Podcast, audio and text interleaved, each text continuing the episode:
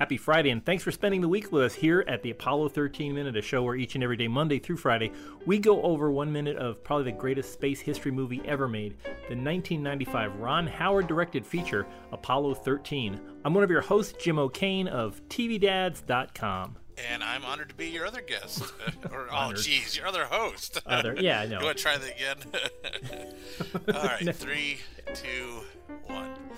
And I'm Oh. honored to be your other host. I'm Chris Henry from the EAA Aviation Museum. I swear that was our first take. Yeah, Episode 100. We're still working on the intro. yeah, yeah, yeah. I'm leaving all this in, by the way. That's no, do it, do it. That's fantastic. Wow, well, we're, we're here. It's obviously, we're doing a lot of mid course corrections of our own. That's like the that's only like the second one ever I've ever botched. Yeah, it's fine. You're, you you are you're the, you're the go to guy on getting it right on the first take. One, oh, one- well, I appreciate one take Henry, they call him. Yeah. Yeah. Oh man. Wow. this is Well- episode 100. I feel like I should be wearing a tux or something. Hundred, yeah, yeah. I feel like yeah, they, there should be like streamers coming out of the out of the ceiling or something. but uh, yeah, we made it. We made it into the triple digits, and uh, that means we've got less. Than, gosh, we're about a little bit more than a half an hour left in this show. So we got to. The, the next bunch of minutes are going to be super cool. I'm, I, I promise. So it'll it'll be fun. oh yeah. Um, but we're here. Uh, we're still doing uh, this intended mid-course correction, and it only has kind of a peripheral, uh, you know, uh, maybe a collateral uh, rea- uh, reaction to reality. This is, it's, it's not quite how it happened, and uh, you know, and, and we were talking about this before we were getting on the show that they have to kind of compress things just so that the audience can understand what's going on. Um, Yeah. one of the one of the big things is is that uh, you know there weren't a bunch of guys standing around in Houston waiting for Jim Lovell to think up how they were going to fix this problem. It tells well though. I mean, it's a good you know it's a good story, and it it's told in a uh, it's told in a pilot's eye view kind of a thing. This is how this is how Jim Lovell may have seen it. I I, I know he did he didn't see it this way, but this is how this is how a pilot would tell the story. There I was, you know, and uh, it's it's uh, I have a, I have a friend who wanted to build a uh, he wanted to build one of those uh, hundred dollar hamburger uh, places that you have at airports, and uh, he wanted to call he wanted to name the name the diner there I was and just have two have two hands following each other over the over the top of the diner. You would have people very, very excited to go to that restaurant. That Um, yeah. would be a hit. so uh, we're, we're watching. Uh, they're they're discussing how uh, how to do this thing without a computer. They they've decided there's there's too much. There's going to be too much power being used by the ping system to uh, plot. You know, they have to fire up the gyros and point everything, and and uh, and they'd have to also have to look at stars. And of course, while they're flying, as- they're going around, you know, their their uh, service module is still leaking stuff that's turning into snowflakes that's surrounding the ship. So they're in a cloud of dust that's that's going that's traveling right along with them, and uh, everything's shaking too. It's kind of hard to to aim. Uh, you know, you're looking through a telescope, the uh, uh, the optical telescope that they have in the LEM. They really can't see too well. So um, you know that that's a problem, and what they have to figure out is where they can align uh, the ship so they can get to you know they, they can they can aim the descent engine of the lunar module right so they can push themselves back into alignment with their their proper reentry. So uh, it, the the guys on the ground. This is actually. Um, I mean, this this all sounds very dramatic, but there's actually a contingency page within their operating manuals. What to do if you don't have a computer? Here's how to do it with manual stuff.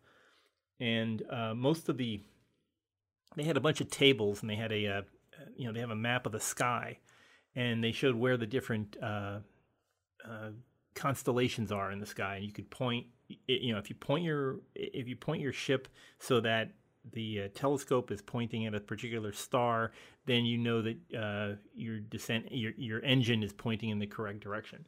So really, all they had to do, Vance Brand, who at the time was the Capcom, uh, Vance Brand read up what they were going to do, and what what they were planning on doing, since there was such a cloud, is uh, they would aim the. Uh, there's two telescopes that they use. There's one is called the um, Apollo Optical Telescope, the AOT, uh, and the other one is the uh, what, what's called the COAS or the Crewman Optical Alignment Sight. That's over the commander's the, the commander's window, and uh, they look through it and they can they can read out. It has little reticles in it that you can point and say, uh, "This is you know this is pointing at a certain object, and here's how many degrees it is off the front, and here's how many degrees it is off the top." So they can, um, if you if, if you aim it the right way, it has certain detents.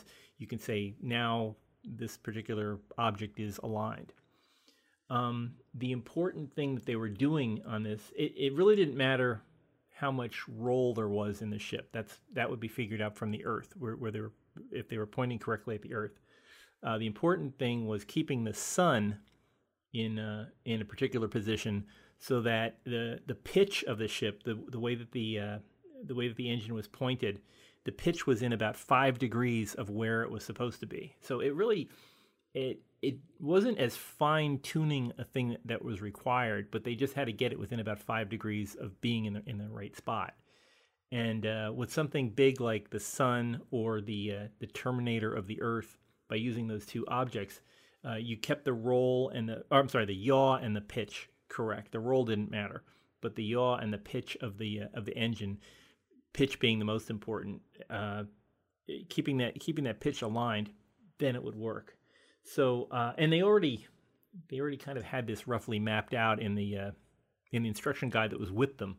So all Brand had to do is just kind of walk them through how to um, uh, how to do that. This was uh, specifically if, if you if you want to go and look this up on the uh, on the Apollo flight journals and the original equipment, it's the uh, contingency checklist, page twenty four, and uh, you can you can read through all of that and you'll get uh, uh, actually, let me read you exactly what Burn, uh, I'm sorry, what Brand, Vance Brand read up to them. Uh, he said, when you're in the burn attitude, you should see the sun at the very top of the AOT. It'll be splitting the cursor when your cursor is set at zero. That means it was pointing straight ahead. Uh, one thing to be aware of, it'll slip uh, right out of the AOT very easily since it's very sensitive to the roll and the yaw understand that uh, that's detent too. There, there's there are certain detents that you could. It's kind of like uh, the stick shift on your car. You, you you put it in certain detents, and that's that's the position where it'll stay, so that you know you're you're locked into the right position. So he said that uh, the next point is that the burn is very insensitive to burn time and attitude. In other words, if necessary, we can slip if there's any problem at all, and the attitude isn't too critical. So that brings us to the point that we only have one real burn rule. That is, if the rate of about any axis gets to 10 degrees per second, then that's the limit to stop the burn. The next point, after you finish the burn and before you trim, uh, you have to leave the uh, the AGS computer in address uh, 470 up so we can take a look at it. That's to send the data down so they can find out and make sure that the, the burn was quite right. And then we'll and let let us holler when we've seen it, and then we can proceed on. So uh, that's uh, the, their prime the primary use was uh, that that's the uh, the uh, the AOT the optical telescope that's between the commander and the lunar module pilot. That's the AOT. That's the one that um, that they'd be looking through to aim at the at the sun. Is that the uh, thing that's kind of in like the yellow caged y- Yeah, yeah, okay. the big ca- yeah, that's the big AOT. But the uh, the COAS, the COAS, that's the one that it looks like a like a little periscope that sticks down on the left hand side of the lunar module on the, on the commander side, the driver's seat. Right. Okay. Okay. And so so the two of them are going to be looking through, and and one's going to be looking at the sun, and uh, and Lovell will be looking through uh, the, uh, the the COAS to make sure that it's pointed at the uh, the the limb of the Earth, the, the little terminator of the of the Earth. And so between the between the two guys aiming the limb, that will get them there. So mostly they're telling them, uh, don't worry, because you just have, to, and this is, they just have to keep the rates at you know less than 10 degrees per second, and uh, if it gets higher than that, then they just shut down. So and the way that they the way that they trim this is they use the RCS thrusters. That's that little the little joystick in front of them is connected to the RCS those, those little quads of uh, of engines that are surrounding uh, the ship, and they'll they'll keep it as as it's firing. They they don't they don't gimbal the engine. The engine just goes straight ahead, but they they gimbal the, the whole ship using the RCS thrusters. So that that acts as a as a trim. And uh, you know it's a fascinating it's a fascinating solution to uh, to resolving this issue of getting the mid the mid course correction done. But they had to do it in a they they, they were kind of limited on on when they could do this. They had to do it at a they did it a hundred and oh gosh uh, one and four hours and thirty minutes uh, ground elapsed time. So uh, they did this they, and they sent up those instructions about an hour before. This is like 103 4 like 45 minutes beforehand. So uh, they had 45 minutes to get all this figured out and done. And you, you know, and and remember that the people coming up with this stuff, a lot of them were the Grumman engineers. So uh, you know, these these are the, the Grumman guys that have gotten such a bad rap in this movie. They're the ones that came up with, with how to do this so that the uh, uh, you know the astronauts could get back home. And uh, it, it's kind of turned around here like they're they're all befuddled and Jim Lovell comes up with the answer of here's what we can do and here's what we'll do. But you know it's again it's it's drama for the for the people watching the movie. Um still it's very exciting. I mean I do I do like it and it's uh yeah it, it's a, it's another great looking scene. And you're right it has it definitely has an aviator feel to it. Um but you know, it kind of it's a little bit of the whole Yeager. You know, we're just gonna wang it down and it'll be fine. And yeah, yeah, it's so, like you know, yeah, the- it didn't quite. yeah, it's not the it, yeah, it's not the Lindbergh thing. It's you know, it's, it's yeah, exactly. yeah, yeah, and, you know, and there's there's other things. It's like this was happening on Glynn Lunney's shift. It wasn't happening on Gene Kranz's shift, but shift. But it's um, you know, again to under for the audience to understand. And Gene Kranz was there for you know just about all of this stuff. Um, but there's different people that did. There's a lot of different people. There's, I, I mean, uh, Yeah. you know, Glenn, Glynn Lunney ran. You know, he ran a lot of this during the different shifts, and and there's people like you know Milt, Milt Windler and, and and folks like that who did the thinking on this thing. So it's it's it's like it, it the way it comes across to me in this movie, and it, I know I know it's just it's a bit of an you know to, to me I, I'm I'm overthinking the whole thing, but it, it's like these guys in mission control. There weren't a couple of smart guys and a bunch of really dumb guys. They were all smart guys. They all knew this stuff, and they all they all had possible solutions that they offered. Um, yeah, these guys. When you talk to flight controllers, they're really brilliant engineers. I mean, they're all you to get there. There are a lot of there are a lot of people who couldn't cut that kind of stuff, and people like Kran, uh, Kranz and, uh, and you know especially Chris Kraft. He picked the best of the best. He knew the guys that could solve problems and who had worked in this, you know, who who had worked this kind of stuff out and were the real, you know, the brain boxes uh, of the thing. So I just, I I love this movie very much. I really do but I just feel like it turns it into well, there's just you know uh, Tom, Tom Hanks and uh, and Ed Harris were the guys that, that solved everything, yeah, and it's just eh. Yeah, yeah, and I and I I think some of it is just because if if they had everybody depicted, it would just I think you'd get lost. I mean, Yeah. I, I know there are movies out there where they attempted to go a little further into the cast of not just a space you know themed movie, but you know it's, it's a lot of times like wartime themed movies, yeah, and they'll have this giant cast, and you start to lose the flick of who's who. you Oh, know, yeah, yeah. and, Yeah, uh, yeah, like that if you- again, and yeah, yeah. If you watch The Longest Day, and it's you know it, it, there's a lot of accurate things in it, but there's like wait, what happened now? And how what? Who, who's that? yeah. you know, Yeah, we're back with why is he important? It's he's got to be important. He's Richard Burton. You know, it's, right? Yeah. um i yeah i i don't i and and i i can't i can't express this correctly. It, it's just i i do love the movie. I just wish it had a different tact but again like you know like we- what we've been talking about the peop, the people watching this movie are eating popcorn and they really don't want to have a documentary. They're watching they're Yeah. watching something for drama and it's understandable. It's completely understandable. I always love the uh, story. Um, gosh, I think it was Milt Windler that told me um, that they had a special viewing. I think in Houston um, before it came out for just you know the uh, the Apollo veterans, you know, and the folks who worked the Apollo 13 mission. And he said uh, the lights come up, and Gene Kranz had basically sunk really far down in his seat because he was really uh, it felt kind of awkward being depicted as this, you know, hero all by himself, you know, and he said, uh, Emil said, I'll never forget because Ken Mattingly was sitting next to him, and he just kind of elbowed him, and he's like, "Don't worry, Gene, it was a it's a great movie." you know. and, uh, so I, I, when we have Gene on, we got to ask him about that. oh yeah, yeah, for sure, for sure. Um, I have a, a, good friend who who was a NASA engineer and, and, worked around this time, and I had asked him about he he doesn't want to come on the show, but uh, I had asked him about about how he felt about it, and he said you'd think Mission Control built the rockets, and. I, he uh, yeah he he said you know the real story is engineering. I said yes I un- I understand that, but they haven't made you know the engineering story. It, you know it's it's it's about mission control. I under, you know and it's.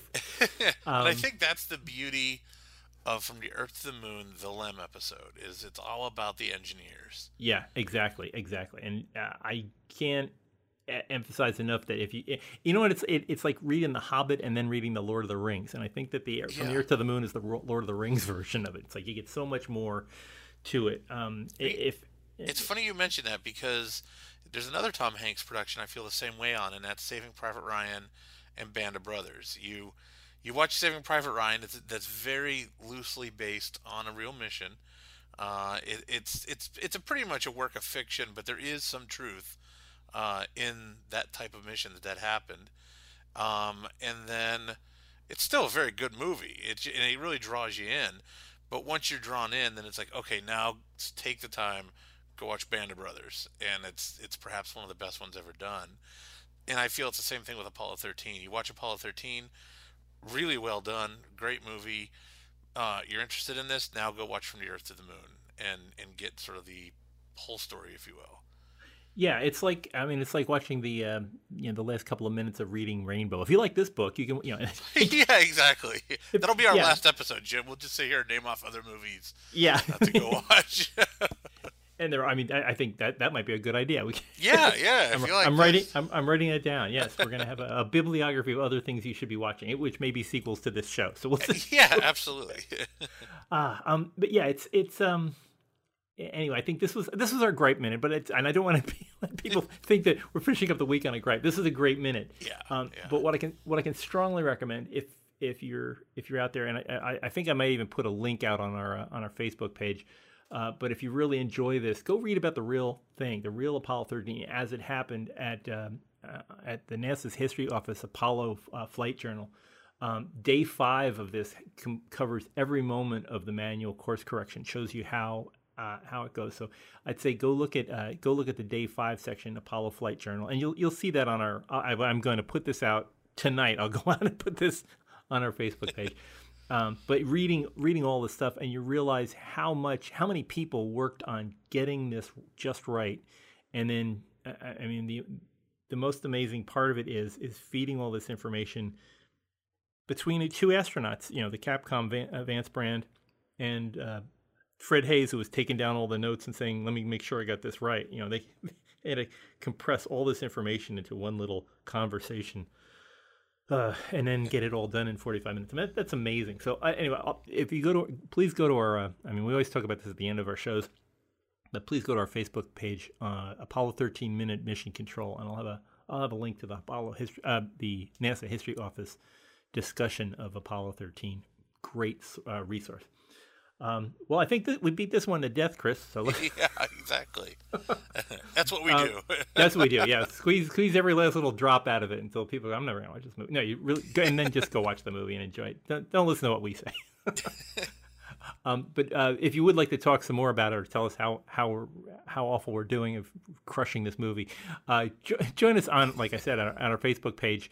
At, uh, Apollo 13 Mission Control on, on Facebook, or you can reach to us on uh, uh, what's the name of it? Twitter, Apollo 13 Minute on Twitter. And uh, if you've missed any of our previous 99 episodes, wow. That, that's wild. yeah, that's just crazy. Our previous 99 episodes are out there on all the typical podcatcher things like Spotify, Apple Podcasts, and Google Play, or on our big site, Apollo13minute.com, Apollo13minute.com. And go, just go listen to that and um, if you subscribe on any of those podcatchers, you get it delivered hot and fresh every Monday through Friday. And uh, starting Monday, if you si- subscribe today, you'll get a, a, whole new batch as we start a whole new week next week. it looks like we're coming up on loss of signal in about 30 seconds, so let's catch you here next week on the Apollo 13 Minute.